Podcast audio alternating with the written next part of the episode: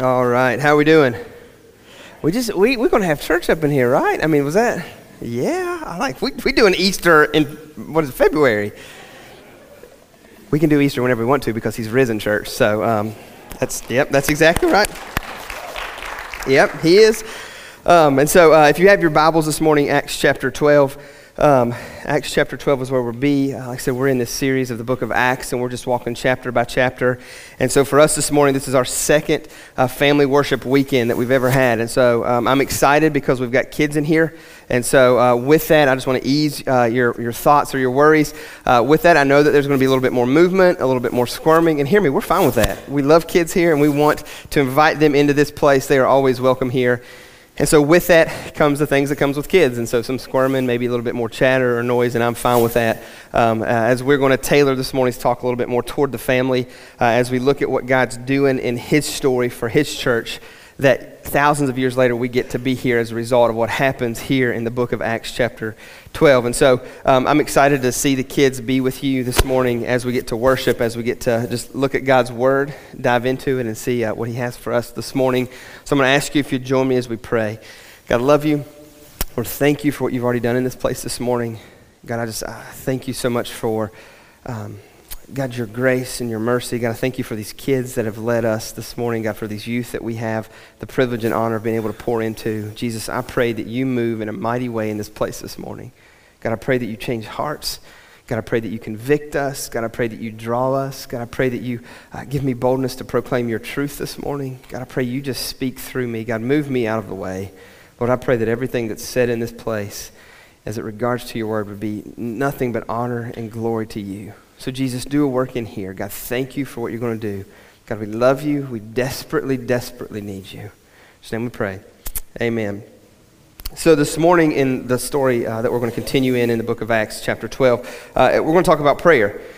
And so, my fear is when we talk about prayer, when we think about prayer as the church, is sometimes we, we kind of muddy the waters or we make it a little bit more complicated than it needs to be.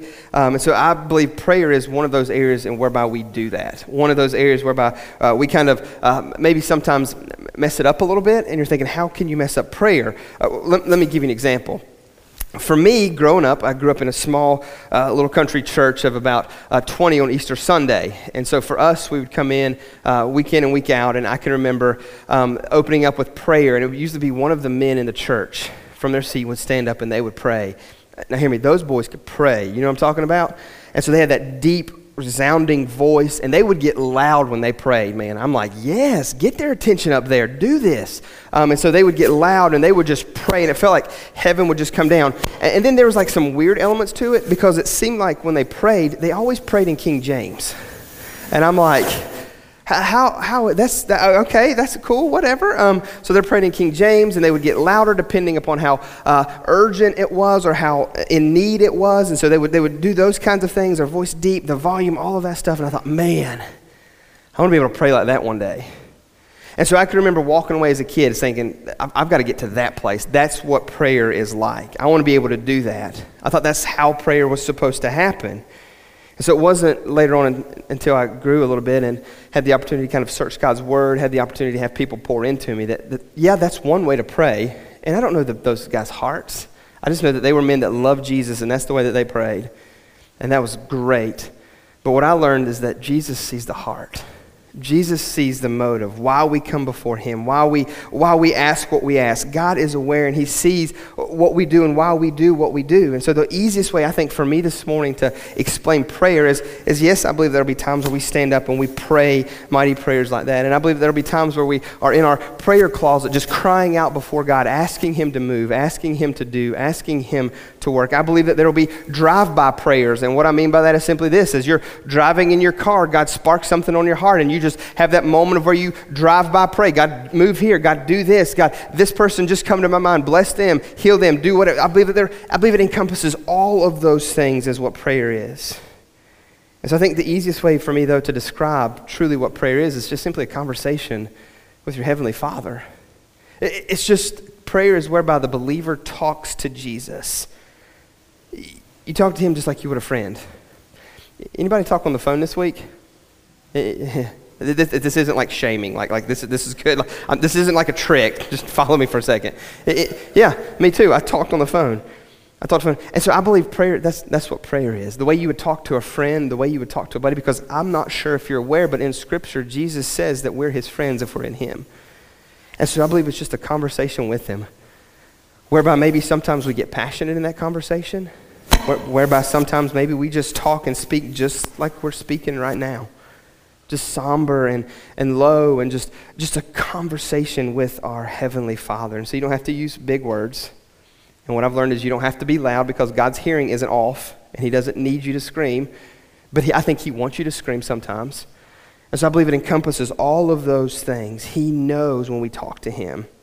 And so I believe God wants to do something in new life regarding prayer. I, believe that He wants to step in in a major way in the life of our church, and I believe that He will do that and He will take notice and He will move as His people pray. This week, as I was studying, this week, as I was looking through and reading some articles, every major season of awakening in Christianity, whether it's in the church or in a college campus or a workplace, there has been one common denominator in regards to all of those things, and it's been prayer. It's been consistent, passionate, persistent corporate prayer of the men and women of God, whereby they fall on their face and they beg and plead and implore God to move and do something. And I believe that's going to be a picture of us. I believe it has to be a picture of us as a people here at New Life. I believe God has more for us. I believe He has more for this community. I believe He has more for our families, more for His church. I, and it'll only be done as men, women, and I even believe kids as we get serious about praying and seeking our Heavenly Father. So, Acts chapter 12. We're going to start in verse 5. I'll kind of get you caught up. What we have here is we have Herod, and he's just roughing up the church. He's going through and he's just roughing up the church, making it hard for the church. There's a lot of persecution right now. Uh, what we know is he has James, which is uh, John's brother, he has him killed. Uh, and the Jews, they love it. They, they, celebrate at this reality. They're trying to snuff out the church. They're trying to quiet the church, get rid of the church. And so they've, got, they've done that to John, and they've got Peter as well in the captivity. Like he is in prison, he's in jail, and he is awaiting to be uh, uh, executed as well. And so he's there guarded by four squads of soldiers, Peter. And so we get to verse 5. So Peter was kept in prison, but earnest prayer for him was made to God by the church. So the church is aware of what's going on. They, they see what's happened with, uh, with James there. They see what's taken place, what's happened, and they're aware of what's going on. And so the only thing that, that they think that they can do is pray. Uh, which I believe that's a great starting place for the church, always.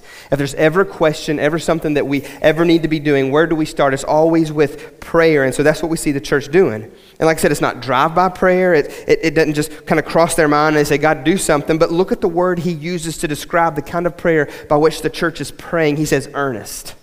It's earnest prayer. And so that sincere, intense conviction is what comes along with that. They are seeking God to intervene. They're begging God to intervene. They are imploring Him to do something bigger than that they could do. So I guess the question I have for us this morning is this When was the last time you prayed like that? When was the last time you were on your face before God and your prayer would be considered that of earnest, that of intense focus, begging God to intervene, intense conviction?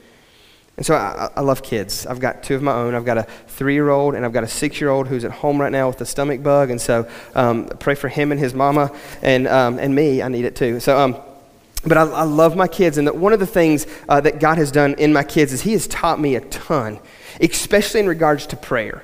And so my oldest right now, um, if something happens to him or if he's out playing and he kind of bangs up his knee or he falls as he's prone to do or, or something like that happens, he just, he stops. He says, Dad, pray for me. Uh, like the other night, we're laying on the couch and he'd come in, it'd been a long day, and he'd uh, just all the stuff that he does as a six year old, and he comes in, he's laying on the couch, he's like, All right, Dad, my head's hurting. I said, All right, buddy, what do we need to do? I said, Do you want me to get you some medicine? He's like, Yeah. He's like, But could you pray for me first? And I said, Yeah, buddy, I'll, I'll pray for you. So I go over and I'm, I'm to lay, like, I'm, like, I'm, a, I'm a touchy guy, so I'm to lay my hands on him and I'm to pray and ask God to move. And so I do that and I put my hands on his little head and I just pray, God, help his headache to go away. And it's like after that, he just pops up. I'm like, Do you feel better? He's like, Yep. Yeah. Uh, you still need the medicine? Uh, I'm, I'm good right now. Are you sure? I'll, God heals that way too, man. No, I'm good. Eh, the thing that God has taught me through him, and, and I got my, my three year old the same way. We're driving down the road, road the other day, and he just, um, he just reached out his hands like, Dad, pray. And so I just, and I'm like, like this, and I'm like, okay, I'm like, okay, let's pray. And I just pray for him. It was only in straight stretches. I would not do that in a curve. And so I, I start to pray for him, and, just, and I love it. God is just teaching me so much anywhere and everywhere we need to be about prayer. And the thing I love about my six year old, and the reason why I tell that story is because, like, it's immediately after we pray, all right, it's done. God heard, He knows, we're, we're good now. Let's go. Head, maybe it hurts, maybe it doesn't, but, but we ask God to do something, and He's going to do something because that's, that's God. I just love that. I love that. But, but my question is when have you been desperate for God to move? When have you pleaded for God to move in a way for His glory, for His honor? And so this is where the church is. They have Peter in custody, and it looks like death is imminent for him. And so I would imagine they're aware of what happened to James. I, I imagine, I just can't, can't, can't imagine the feeling that they have, the angst within them. Their leader is in prison, and death looks to be upon him. Verse 6, it says, Now when Herod was about to bring him out on that very night, Peter was sleeping between two soldiers. So it's the night before he's going to bring him out and execute him. He's sleeping between two soldiers, bound with two chains. And uh, sentries before the door were guarding the prison. So, so, get this picture for a second. What we've got here is we've got four soldiers that would rotate their watch on Peter. You've got four highly trained soldiers that would, that would guard this prisoner. And so at all times, you had two guards that would be chained to him. Two guards chained to him inside of his cell, while the other two would stand guard outside of his cell and just watch. That's all they would do. Four men on this prisoner to watch and make sure nothing happened, to make sure he didn't escape, to make sure that he was in custody at all times. And look at what happens in verse 7. Behold, an angel of the Lord stood next to him, and a light shone in the cell. And he struck Peter on the side and woke him up, saying, Get up quickly. And the chains fell off of his hands. So you have this angel that just shines out of nowhere, lights Peter up, chains comes off, and what happens? He's free. I mean, is this not a crazy story? Church prays, God moves. Church gets serious about something, God takes notice. Man is in prison guarded by four soldiers. It's not like me guarding him, like I'm not a very good guard. Like I'm, I'm ever, not these guys. Their life depended upon not losing this prisoner. I mean, this was a culture and a, and a world where you, you didn't let the, the prisoner go free. So they are there watching, chained to this man. His shackles go free. Just a crazy story. Out of nowhere, God just steps in and intervenes. Why? How is the thought that comes, comes into my mind? I'm just going to believe because the church prayed. Because the church got serious about something. Because the church, over in verse 5, prayed earnestly. It wasn't just a haphazard, it, it was almost like my six year old with a headache. All right, God, Peter's in prison. We don't know what else to do. But he's our leader, he's the one that you put over us, he's a man of God. Man, there's great need right now, and we're just going to ask you to move and intervene. And I can just imagine, and we're going to see the intensity by which they pray here shortly in the story. And so I'm just going to believe because the church prayed, prayed earnestly. God took notice, and God moved. And see, that's, that's what I love about Family Worship Weekend, is that we get to be in here this morning and we get to talk about something that the whole family can do, uh, that every single one of us is able to do, and to do together it's, it's not hard, it's not difficult. It's something that we can gather around every so often and pray together, whether it's around a meal, whether it's just before the kids go to bed, whether, whether it's just in the afternoon, whether there's a great need in the family of, of a decision that has to be made. And so we get to pray. And hear me, I believe I'm where I'm at today because I had a grandmother that prayed. I had a grandmother that invested. I had a grandmother that, that would lay her hands on me and pray for me. She lived so close to me, next door to me. I can remember this. I told this story this weekend as I spoke at a men's thing. Uh, she was so close to my house that I could fling open the screen door and I could make it to her house before it shut. Now, when I got a little older, I couldn't, but, but, but at the time when I was a kid, I could make it over there. And I can always remember going in grandma's house and her Bible was always right there. And she'd always have that discussion with me before we went anywhere else or before we talked about anything else. So, what's God doing in your life, Scott? what's happening? Have you read? And she, she would always do this. She would get the, it was called My Daily Bread, and it was this little devotion, and she would always give me this little devotion. And she would, when I got old enough to read, she'd have it. And before I came into her house, we'd always talk about that day's devotion. Oh, you haven't read it? Well, here's my Bible, buddy. Here it is. You can use my daily bread. And then we'd have conversation. And she would love on me and she would pray for me. I just believe that did something in my heart. I just believe that God took notice of that and for whatever reason called me to lead and shepherd his church. And so I guess what I want to press you at this morning, parents, is this is pray with your kids. You don't have to be a theologian. You don't even have to be good at it. Remember, I said it's just a conversation with Jesus. Well, I don't know what to pray about. Pray for them.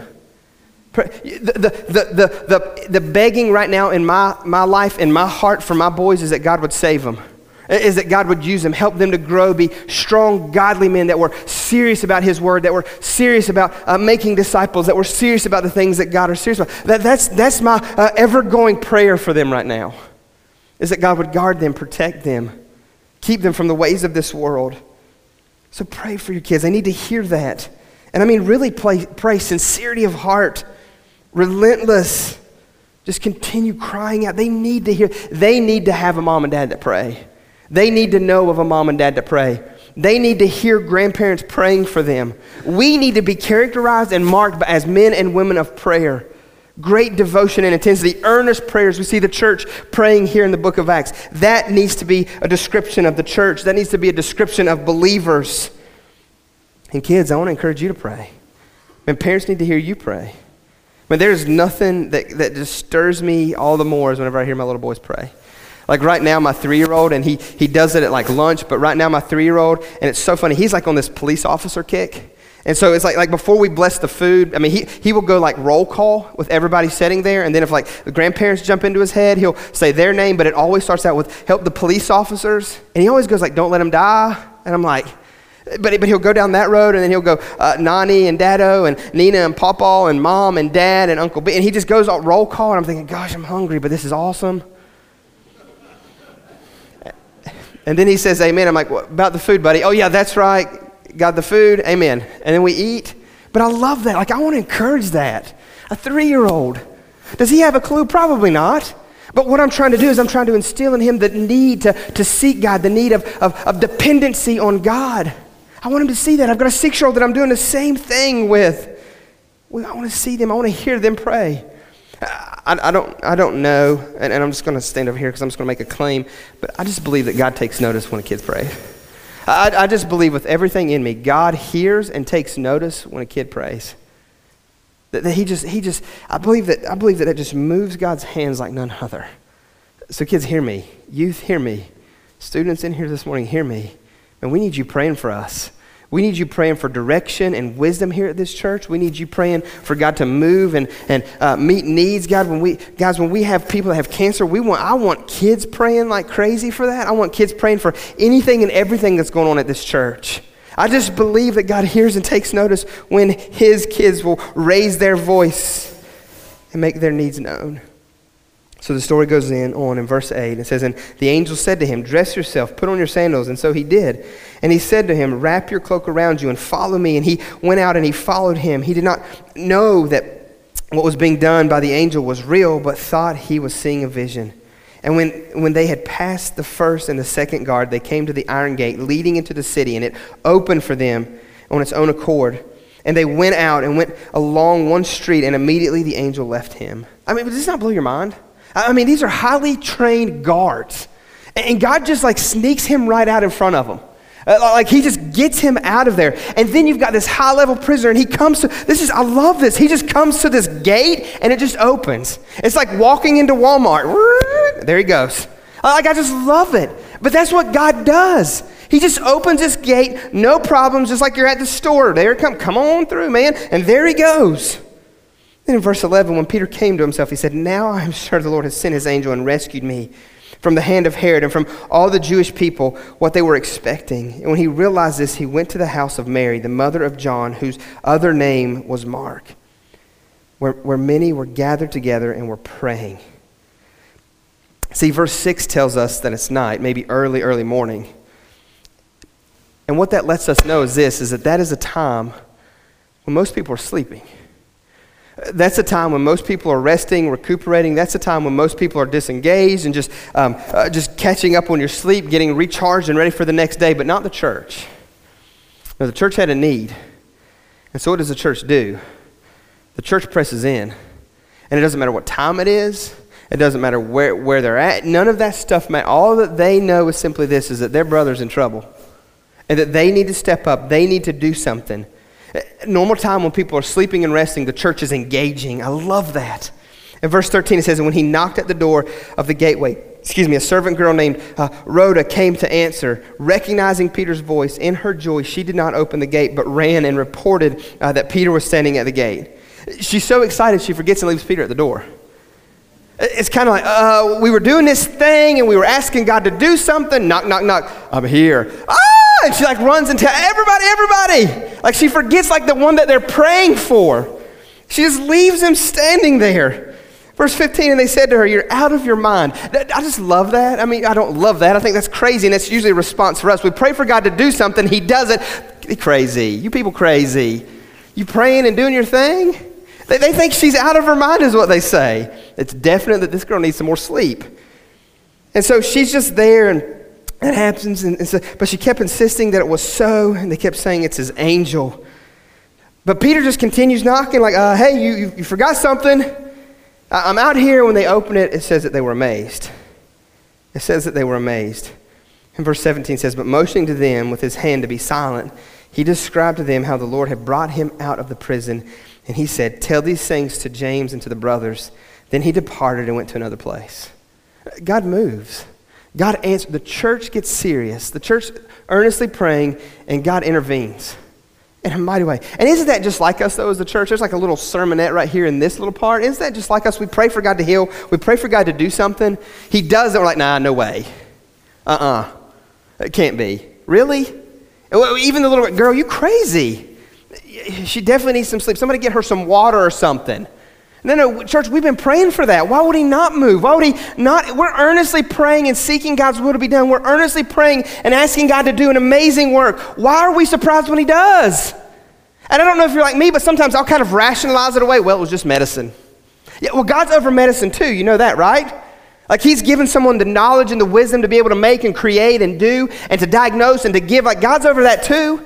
Or something comes through and something happens, well, uh, this is how you explain it away. We need to quit explaining God away and we just need to press in and believe that God's big enough to do what we're asking Him to do. We need to get over ourselves and believe that our God is a God that heals. Our God is a God that takes notice of when we cry out to Him, when we pray to Him, when we earnestly seek Him, and that God will move in that somehow, some way. That's where we need to be, church. That's where we need to be. So, except for just a little brief appearance in chapter 15, what we see is Peter just kind of fades away from the scene. He just kind of fades away. And then we see this, this the next character kind of rise up in the story. It's going to be the Apostle Paul, and we'll dive in next week to him. But I've got two observations I want to make real quick about prayer. The first one is this they talked to God about something that they were afraid of. When fear struck them, when fear hit them, they talked to God about what's bothering them. See, they were afraid for their future, so what do they do? They go to God. They were afraid of what was going to happen to the church, what was going to happen to their dear brother, and so what do they do? They go to God, the only place they know to go. So, my question for you is this what do you do when you're afraid? What do you do when you're afraid? Just, just the other, other night, a couple weekends ago, we, we decided to do a, a movie night at the house with our boys, and so we popped popcorn, and we did that. We have like uh, uh, M&Ms, and all, we like, like make a popcorn bar, and like we're going to do this. And so we're on Netflix trying to figure out what we're going to watch. And so, like I said, three-year-old, six-year-old, they never agree on anything, so dad gets to make the call about what we're going to watch. And I'm like, yes. So I'm flipping through, going through the Netflix. No, no, yes, I found it. And it was a movie called Mowgli. And what it is is, a, is the real life version of the Jungle Book. And I'm like, this is going to be really cool, right? You've got lions and tigers and bears. Oh my, so this is going to be amazing. This is going to be great. It's going to hit both of them everywhere, right? I've got a three year old and a six year old. They'll love the action. It's like real live looking animals. There's like wolf packs. There's a little boy that runs around with his shirt off and in underwear all the time. Like, this is going to be, this is right up boy alley. And it was until the mean tiger showed up. And the tiger ends up taking the boy's family out and this, this uh, Black Panther gets the little boy, like I said, spin off of the Jungle Book, gets the boy and he takes him to a pack of wolves, and the pack of wolves, they raise him as their own. But the tiger will show up every once in a while. And there's this big anaconda. And it's like, like so, so, like this is awesome, I'm thinking, but it's, it's, it's a recipe for disaster for the three year old. Like he won't sleep for weeks now. I mean, dad gets to pick one movie, and this is what happens. But the thing I love was this is like in that movie, during the scary parts, whenever fear would strike up in him, you know what he did? He ran to dad. And he would, I mean, I'm like lounging out, like taking this thing in, like, nobody, it's okay. No, oh, okay, come here, come here. He's afraid. And so he would jump up and he would get in my chest and he would like bury his little head and he would just get down in there and just kind of, he'd want to look, but he was afraid to, but he'd want to. And I'm like, buddy, it's okay. It's just a movie. But the thing that I loved was this is that he would jump on dad's lap and he would just bury himself in where a place that he felt safe a, place where he felt things were okay. In church, I believe that just needs to be a picture of us with God. That's what we need to do. What do we do when we're afraid of something? We need to run to the one that can do anything. We need to bury our head in God, and we need to do that by way of prayer. We need to be on our face, hearts laid out before God. We need to do the same thing run to Him. We need to talk about Him. We need to tell, tell it to God. We need to plead. We need to earnestly implore Him to move. And so prayer is talking to the one whose arm controls everything. Prayer is talking to the one that can do anything about everything. That's what prayer is. So, who said that no? He's, we, we talk to the one who says this that no good thing would he withhold from those who trust him. We talk to the one who, who takes care of, of us like a father and knows when one hair from our head falls. We talk to the one who promises to direct all of our steps and lead us in the paths of righteousness for his namesake. That's who we go to, that's who we seek, that's what we do. The second observation that I want to make this morning about prayer is simply this is that the church used prayer like a wartime walkie talkie. And I just, I just stole that, that phrase right from John Piper. But that the church, we need to use prayer like a wartime walkie talkie. What do we find the church praying about in Acts? We see them praying over and over and over about the mission of the church. See, John Piper says this prayer is primarily a wartime walkie talkie for the mission of the church as it advances against the powers of darkness and unbelief. It's not surprising that prayer malfunctions when we try to make it a domestic intercom to call upstairs for more comforts from the den. Until you know that your life is war, you cannot know what prayer is for. Prayer is for the, for the accomplishment of a wartime mission. That's what John Piper says. Church, we're engaging in war. The church here in the book of Acts is engaged in a war. Their leader, their, the, the one that is, that, is, that is out there proclaiming, the one that is out there directing, the one that is following God in everything, the one that is their leader, their shepherd, is in trouble. And they need to do something. And what do they do? They get on that wartime walkie talkie and they plea and they implore and they beg God earnestly. See, they knew it's God's will for the church to get the gospels to the ends of the earth, regardless of what Herod wanted. Herod wasn't that big and bad compared to God. And they knew that. They weren't sure how it was going to happen. They weren't sure uh, if Peter would make it or not. Remember, they thought he had died when he's at the door knocking. Ah, oh, she's crazy. It's just, a, it's just an angel or something out there. No, it's Peter because God took notice. But they knew God's purpose was for the gospel to go to the ends of the earth, so they got on their knees and they begged God to make it happen. What do we as a church need to beg God for? Uh, what do we as a church need to gather around the throne of heaven and make our earnest prayers known before Him? Until you know that life is war, you'll never know what prayer is for. That's what John Piper says. And how true is that, church? Man, we are engaged in a battle every moment of every day whereby the darkness wants to, to, to, to snuff us out, destroy us, defeat us. And so we have Peter, who is Herod's prized prisoner, just walks right out underneath Herod's nose. And it happens the night before Herod plans to kill him to try to please the Jews. So, what do we have? We have Herod embarrassed. We have him upset. We have him angry. And then there's this little story tucked away at the end of chapter 1. I'm not going to take time to read it, but, but shortly after this, Herod gives this little speech. And, and, he, and he tells the people, and in verse 22, the people shout out, The voice of God and not of man. What they're doing is they're trying to flatter him because they, they want something from him. And look at what God does in verse 22. Immediately, an angel of the Lord struck him down because he did not give glory to God, and he was eaten by worms, and he breathed his last. Uh, uh that's a little sermon in itself, is it not? You think that you're something? You think that you're somebody? You're going to stand in front of these people and take credit and glory for everything? Oh, we've got a God that gets credit and glory for all. And so he steps in and he does something about it. And then look at what happens in verse 24. The word of God increased and multiplied the Word of God continues to go on. Nothing can stop God's Word from going forth. The church is going to spread. The Word of God is going to spread. Whether it's rulers, murderers, prison, you name it, nothing can stop God's story from going forward. Nothing can stop it. See, God wants and desires for, uh, for us to do something for Him and for His glory and for His honor. He wants the church to spread. See, church, we're here 2019 as a result of what took place over here in the book of Acts. We're here as a result of the church praying. Remember, we see the model of what we need to do, what we need to be about as the men and women of God played out right here before us. God wants and desires us to do the same thing, to do it that way, for us to earnestly seek Him, for us to earnestly cry out to Him. So, to close this morning, the moral, the moral of all of this don't mess with the church that's on its knees. Don't mess with the church that's on its knees. Every time the church really prays in the book of Acts, it explodes. Every time the church gets serious about something and it, he, they seek God with everything in them, it takes off. Like in Acts chapter 1, they pray in the upper room for 10 straight days, and the Holy Spirit comes. Peter preaches, 3,000 are saved at Pentecost. You go into Acts chapter 4, they pray. God fills them with such boldness that they turn the city of Jerusalem upside down. And by the end of Acts chapter 5, the church of Jerusalem is over 10,000 people big. Some of the harshest critics, like Jewish priests, eventually Paul himself comes to saving faith in Christ.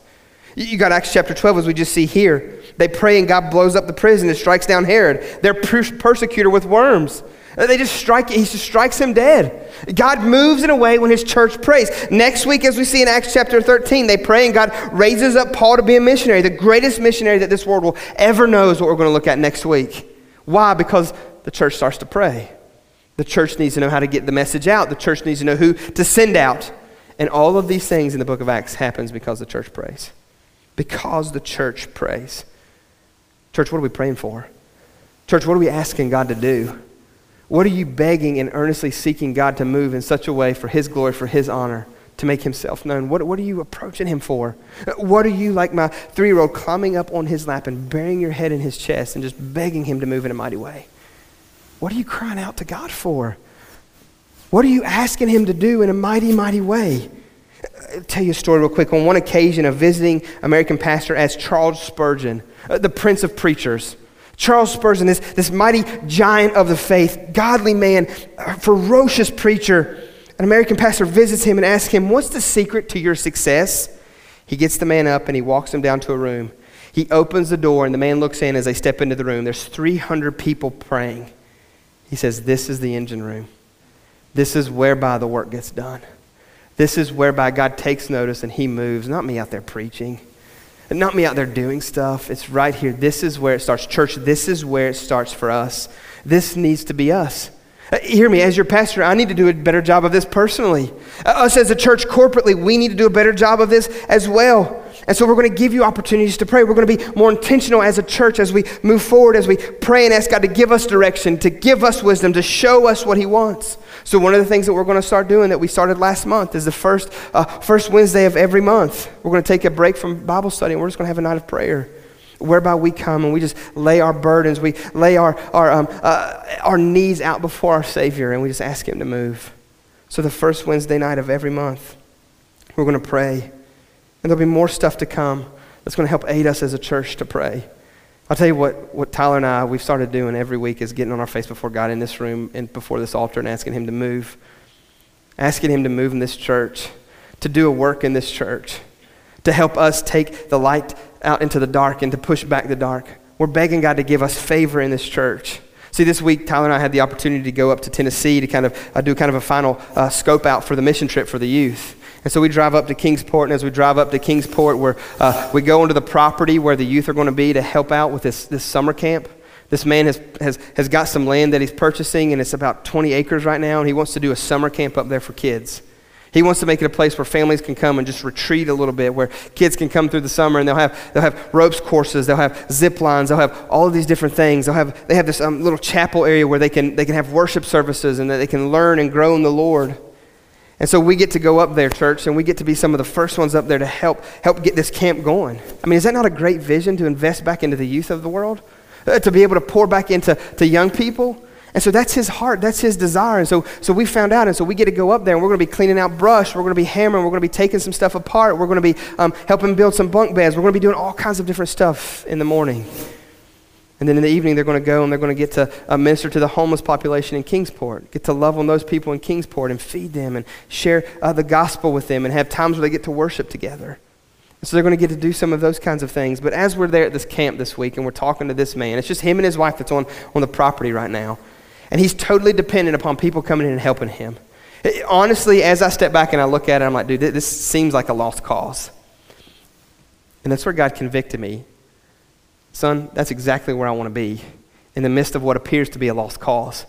So as we're sitting there talking to him, uh, a few months ago when we went back and we checked it out and we got to kind of observe some things and see some things and scope it out, as we're sitting there with him, we're walking and he's showing us the property and kind of showing us, and he's like, See that land over there? I'm like, Yeah. He's like, A guy owns that land. I'm like, That's usually how it goes. Somebody owns property. Yeah, yeah, okay.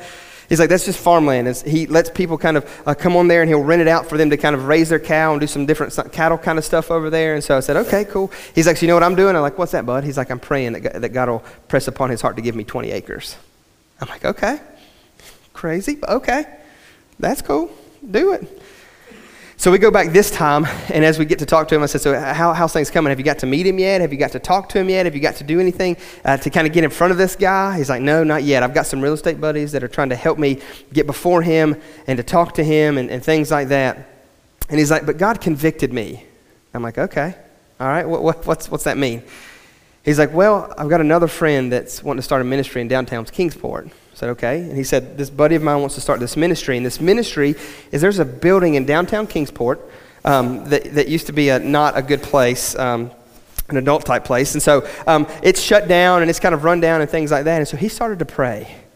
And my buddy wants to open up a ministry in downtown Kingsport whereby he starts a restaurant and all the homeless people, he trains them how to cook, how to serve, how to do those things to try to help get them back on their feet, all the while sharing the gospel with them, investing in them, trying to disciple them so they can get back on their feet, so they can uh, make something out of their situation, so that they can press in and, and, um, uh, and, and, try to get a job and try to, uh, to be trained in a, in a trade of some sort whereby they can be successful in life. And I'm like, that's cool.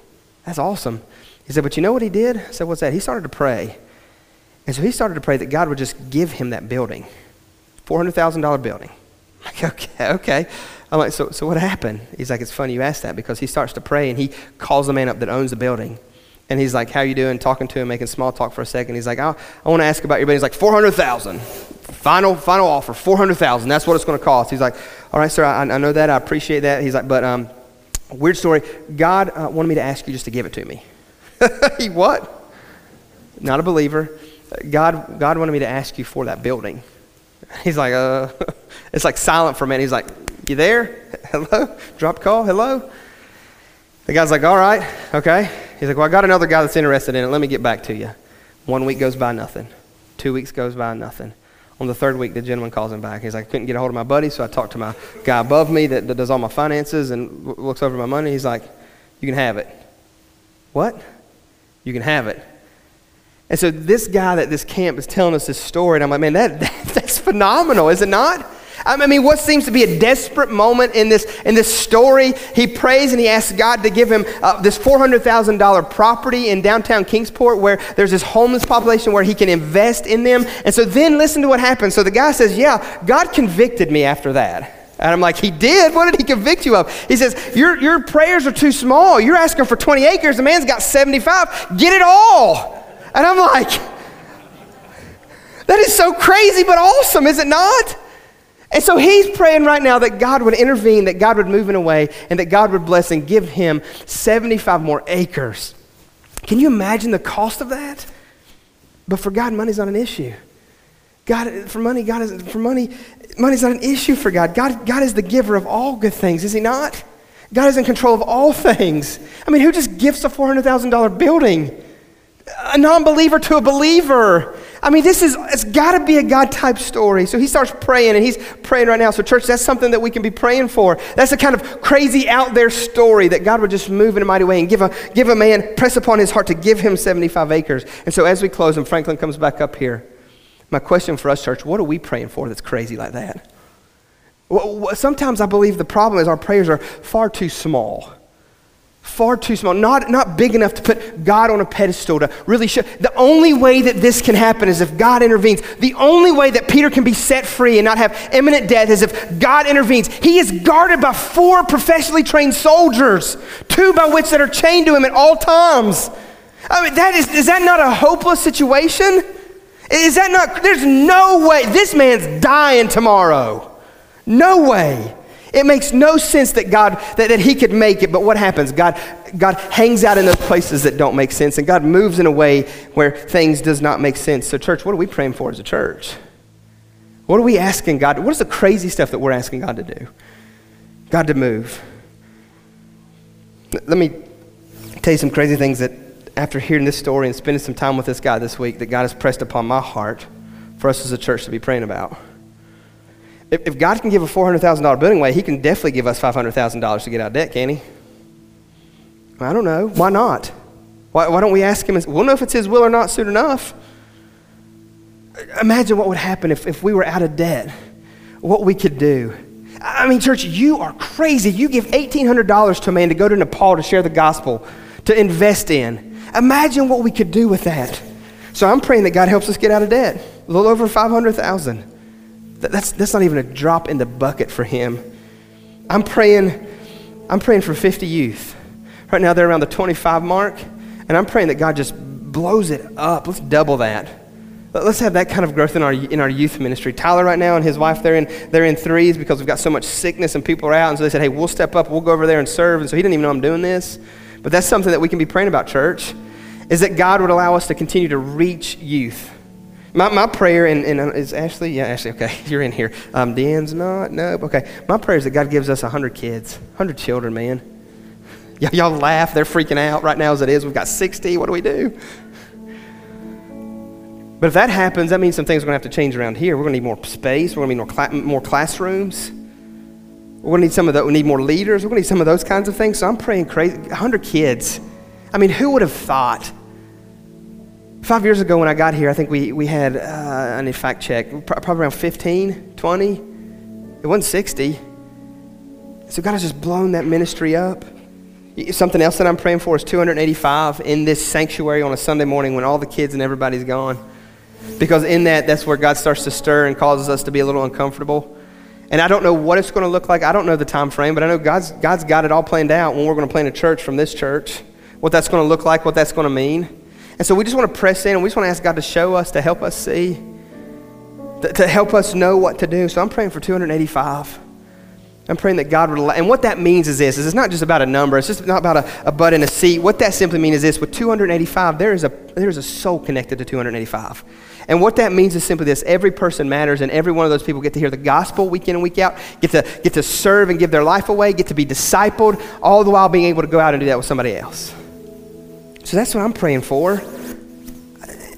I'm praying for the 285 for the church plant, that God would show us where, that God would show us when. And I'm praying that He would do it in a way that makes absolutely no sense to anybody in this room, including myself. I'm asking that He would step up in a mighty way and do something in us as a church that makes absolutely no sense in this world. Because what I see in the book of Acts here this morning is simply this is that the church prays for something that's crazy. And I met a man this week that is praying for something that's crazy, that's seen God do crazy things. And so, church, I'm asking you to get crazy with me. That's what I'm asking. And all my crazy brothers laugh because I know you're with me. And where we start with getting crazy is just praying for God to do something like that. God to move in such a way. And hear me, children, hear me, youth, I need you guys praying too. It needs to be us earnestly before God praying and asking Him to move in a mighty, mighty way. So I don't know where you're at. I don't know how crazy you want to get. But man, if, if you're looking for a crazy place, this is it because I believe God's going to do something that He wants to do something. And the way that He's going to do that is by us, as the men and women of God, getting serious about approaching His throne and, and earnestly seeking Him in all things. So, will you join me as a church as we pray for these things, for God to move? All about His gospel going to a lost world, making known the truth of who He is, setting captives free. That's what we're praying for. God, help us in this place to pray outside of ourselves. Help us in this place, God. And those may even be too small of prayers. Those may even be too small of a prayer. God, help us pray things that are going to give you glory and honor, God, when you move, that, that it can't be rationalized, that it can't be explained away, God, but that, it, that you have to get honor and glory. God, we want no credit, no credit for any of it. God, we pray that it's you and only you that gets honor and glory. So, God, help us to be serious about seeking your face. God, help us be serious about praying God sized prayers. God, we want it to be the middle of the night and we are on our face before you, asking you to move in a way that seems impossible. Jesus, we believe that we're here as a result of that. God, the prayers that Bill prayed, our founding pastor prayed, that his family invested in, God, we believe that we are sitting here today at 350 Old Furnace Road as a result of praying crazy prayers. And so, God, help us not to lose sight of that. Help us not to lose the reality behind that. And help us to be, be seeking you with everything in us. God, may it be one of those things when New Life Baptist Fellowship prays, all of heaven takes notice. All of heaven takes notice. And God, may we get this world's attention for your glory and for your honor. Jesus, in your name we pray. Amen. I'm asking if you'd stand. Franklin's going to lead us for a moment in a time of uh, worship. If you want to come down and pray, maybe for some of these things that I mentioned, maybe for uh, just something, ins- what seems to be insurmountable in your life, man, this altar is here. You come pray. We'd count it an honor. If you want to know about what it means to have a relationship with Jesus, man, I will be here. Anything that we can do to serve you, this altar is open. You be obedient to God's